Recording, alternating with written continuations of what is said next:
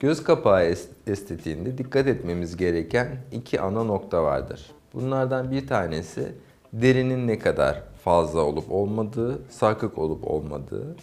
Bir de derinin altındaki yağ doku torbacıklarının ortaya çıkıp çıkmadığıdır. Bunlara göre de bir takım ameliyatlar yapıyoruz. Ve bu torbaları alıyoruz. Derinin fazlasını çıkartıp göz kapağına gerdiriyoruz.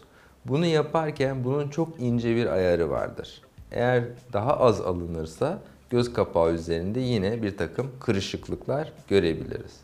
Ama en kötüsü çok fazla deri alınırsa ve göz kapanmasını engelleyecek derecedeyse bu durumda ikinci bir cerrahi gerekmektedir ve buraya bir deri eki yaparak bu sorun çözülebilmektedir.